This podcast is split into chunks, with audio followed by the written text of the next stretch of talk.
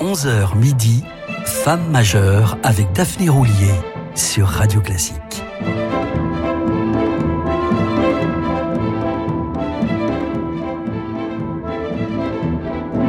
Bonjour à toutes et à tous et bienvenue si vous nous rejoignez. Il est donc 11h sur Radio Classique, l'heure des femmes majeures en général et de Clara Askill en ce jour saint. En ce quatrième et dernier épisode consacré à cette pianiste majuscule, reste une énigme.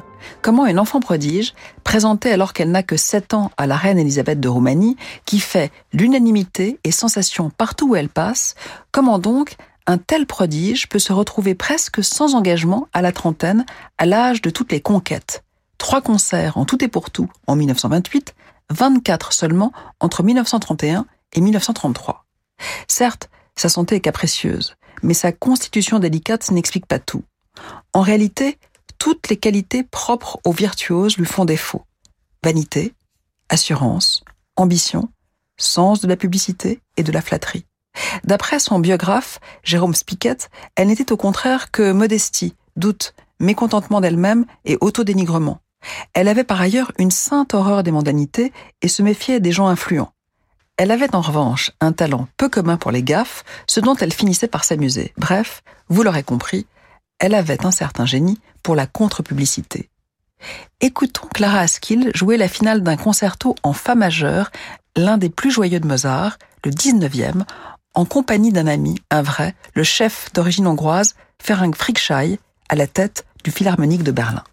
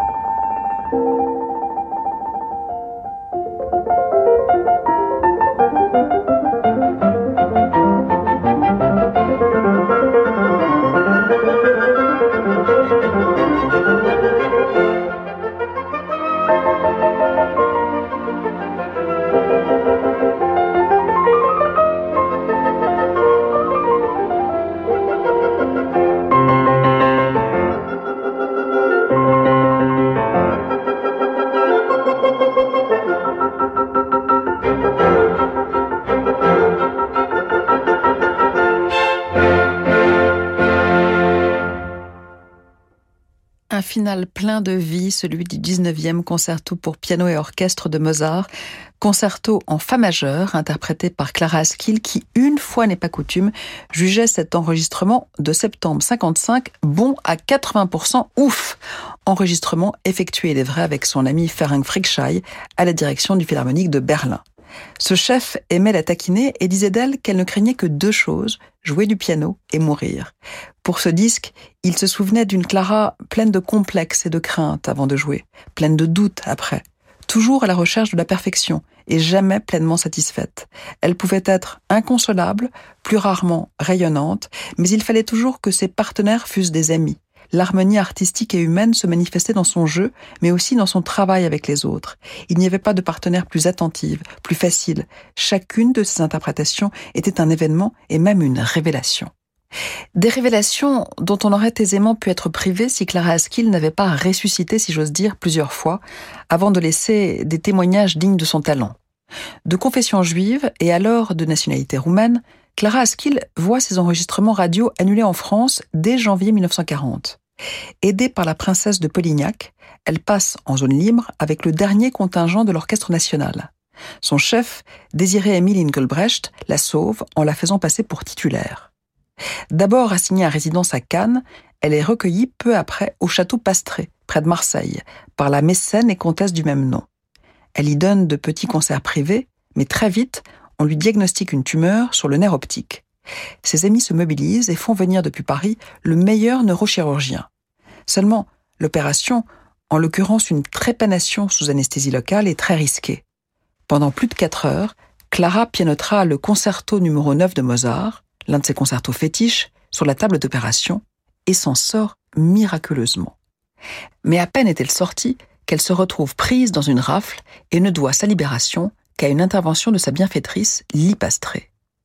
À nouveau, une chaîne de solidarité se forme autour d'elle pour l'exfiltrer en Suisse. Elle y arrive tout juste avant la fermeture des frontières. Elle ne reviendra à Paris qu'en octobre 1946, mais devra encore attendre trois ans pour que sa carrière prenne enfin son envol.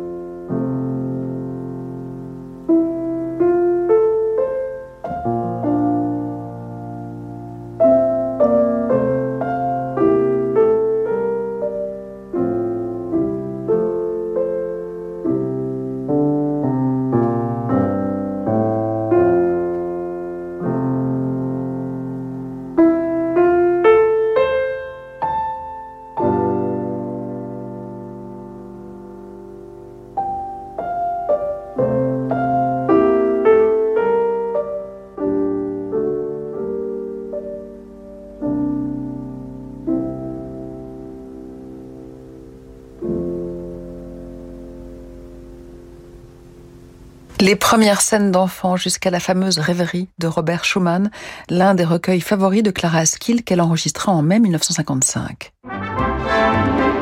Jusqu'à midi, Femme majeure avec Daphné Roulier sur Radio Classique. Parmi les œuvres qu'elle maîtrise depuis ses débuts, on peut également citer les sonates pour violon et piano de Beethoven. En 1927, Eugène Isaïe l'a choisi pour l'accompagner Salgavo à Paris. Le légendaire violoniste et compositeur a près de 70 ans. Son jeu s'en ressent, mais la salle est bondée et le public l'acclame sans remarquer sa jeune accompagnatrice qui s'en accommode très bien. Après tout, c'est Isaïe que le public est venu entendre, se défend-elle. Ce n'est que 30 ans plus tard que Clara Askill connaîtra le succès qu'elle mérite. À une amie qui lui demandait quel peuple lui était le plus sympathique, elle répondit Celui qui refuse de m'adopter. Fort heureusement, à partir de 1950, le public français accourt pour le passionner. Comme ici, en 1957, au Festival international de Besançon. Lors de cette dixième édition, Askill se produit aux côtés de son complice, le violoniste belge Arthur Grumio. Depuis leur rencontre grâce à Pao Casals, sept ans plus tôt, ils sont inséparables, jouent en duo et enregistrent notamment cette intégrale des dix sonates pour violon et piano de Beethoven qui reste une référence.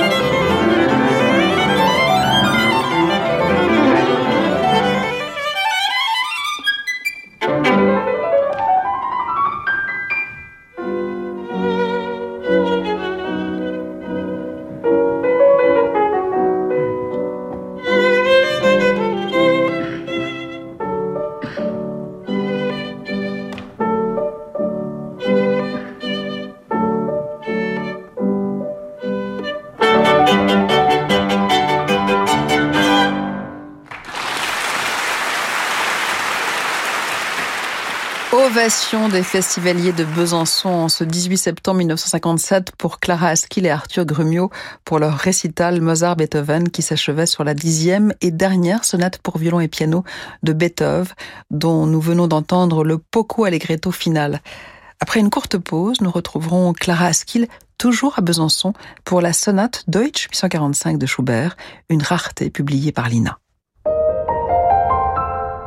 Ce n'est pas qu'une maison c'est votre histoire.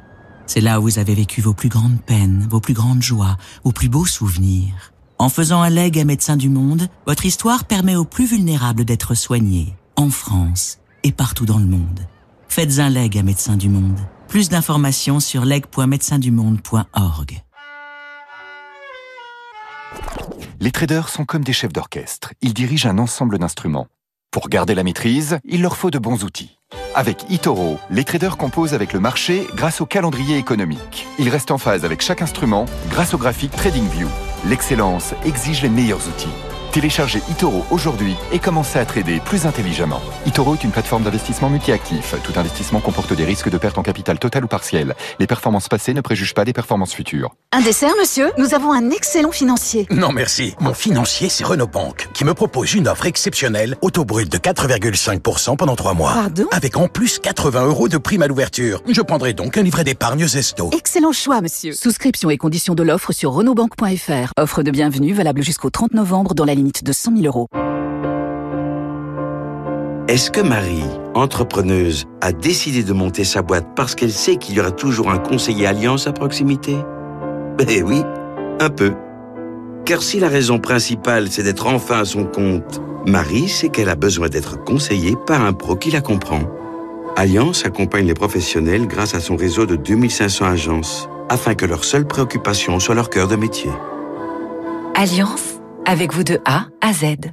Monsieur, monsieur Lefort Pierre, qu'est-ce qui se passe On a gagné Gagné Gagné quoi De l'or Notre whisky Lefort a remporté la médaille d'or au concours général agricole de Paris. Oh, incroyable Alors, c'est qui le plus fort C'est Lefort C'est qui J'entends pas. C'est Lefort Oh, j'aime mieux ça Brassé, distillé et élevé en France, Lefort est le seul whisky français à 42% d'alcool vendu en grande et moyenne surface au prix consommateur maximum conseillé de 19,90€ toutes taxes comprises, soit 28,43€ au litre. Pour votre santé, attention à l'abus d'alcool. Mamie est-ce que tu t'inquiètes pour l'avenir? Tu sais, mon chéri, j'ai eu une vie jalonnée de joies et de peines, mais je n'ai jamais désespéré.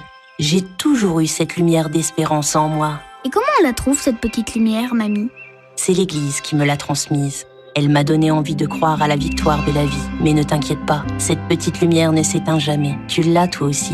Génial Merci, mamie Comme une évidence, je veux transmettre l'espérance. Je lègue à l'Église. Rendez-vous sur jecroisjelègue.catholique.fr Restez branchés sur Femmes majeures, on se retrouve dans quelques instants. Renew. Avec Renew, les véhicules électriques sont enfin disponibles en occasion. Renault Zoe Tech 100% électrique d'occasion, 3 ans, 30 000 km, à partir de 5 euros par jour, soit 149 euros par mois. Renew, véhicule d'occasion électrique, hybride, essence ou diesel, reconditionné et certifié. Zoe Life 52 kWh, LLD 49 mois, 40 000 km. Premier loyer de 1984 euros après déduction prime gouvernementale, voire service-public.fr. Offre à particulier jusqu'au 18 novembre si accordiaque, voire fr.renew.auto. Au quotidien, prenez les transports en commun. Femme majeure avec Daphné Roulier sur Radio Classique.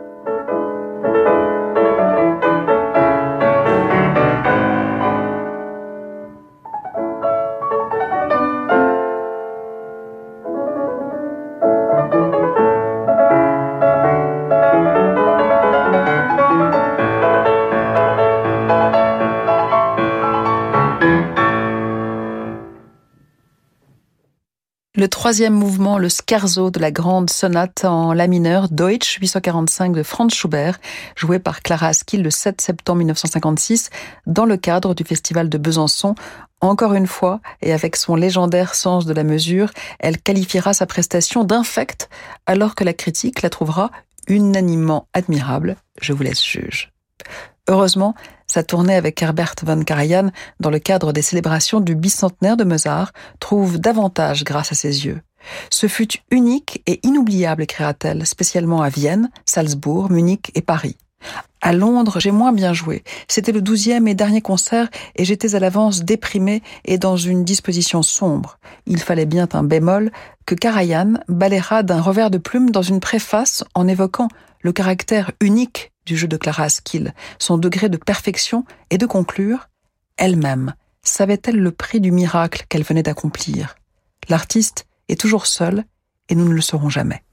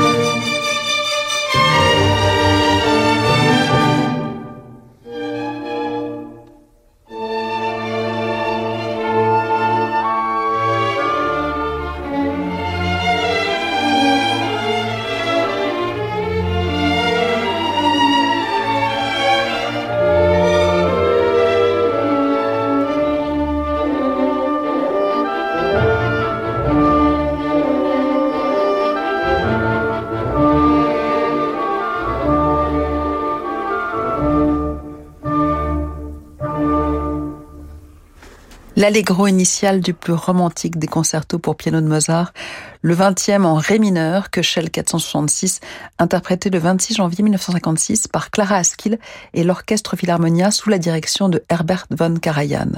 Il semblerait que ce soit le seul concert enregistré parmi les 12 qu'elle donna avec le chef autrichien entre le 25 janvier à Vienne et le 6 février à Londres, en cette année 1956, bicentenaire de Mozart.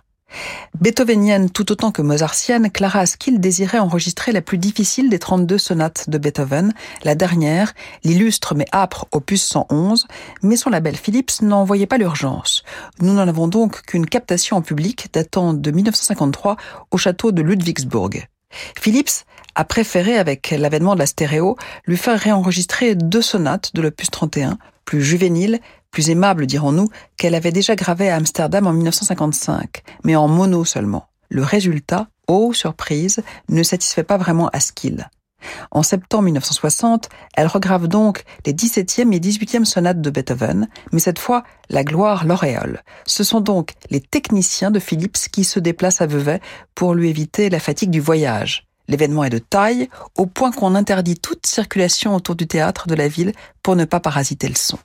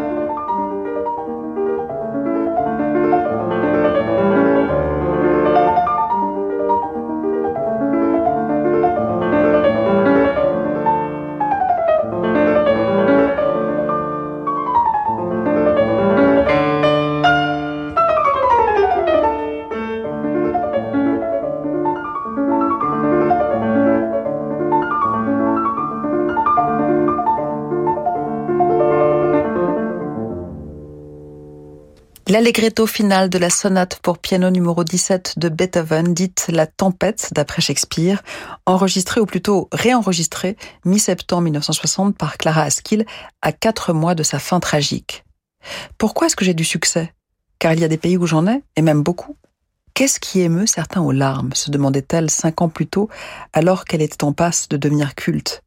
Question sans réponse pour reprendre le titre d'une œuvre de Charles Yves. Mais laissons le dernier mot à son ami Ferenc Frickschei. Avec la mort de Clara Askill, nous sommes devenus plus pauvres, mais notre existence a été enrichie par sa vie. Voilà, on se quitte sur ces notes pour mieux se retrouver la semaine prochaine, toujours à 11h, avec non pas une, mais deux femmes majeures, la flûtiste Sharon Bezzali et la violoncelliste Alisa Willerstein. Mais dans l'immédiat, vous avez rendez-vous avec Horizon, votre émission de jazz concoctée avec amour par Francis Drezel, qui vous embarque, comme chaque week-end, pour de nouveaux horizons. Restez branchés.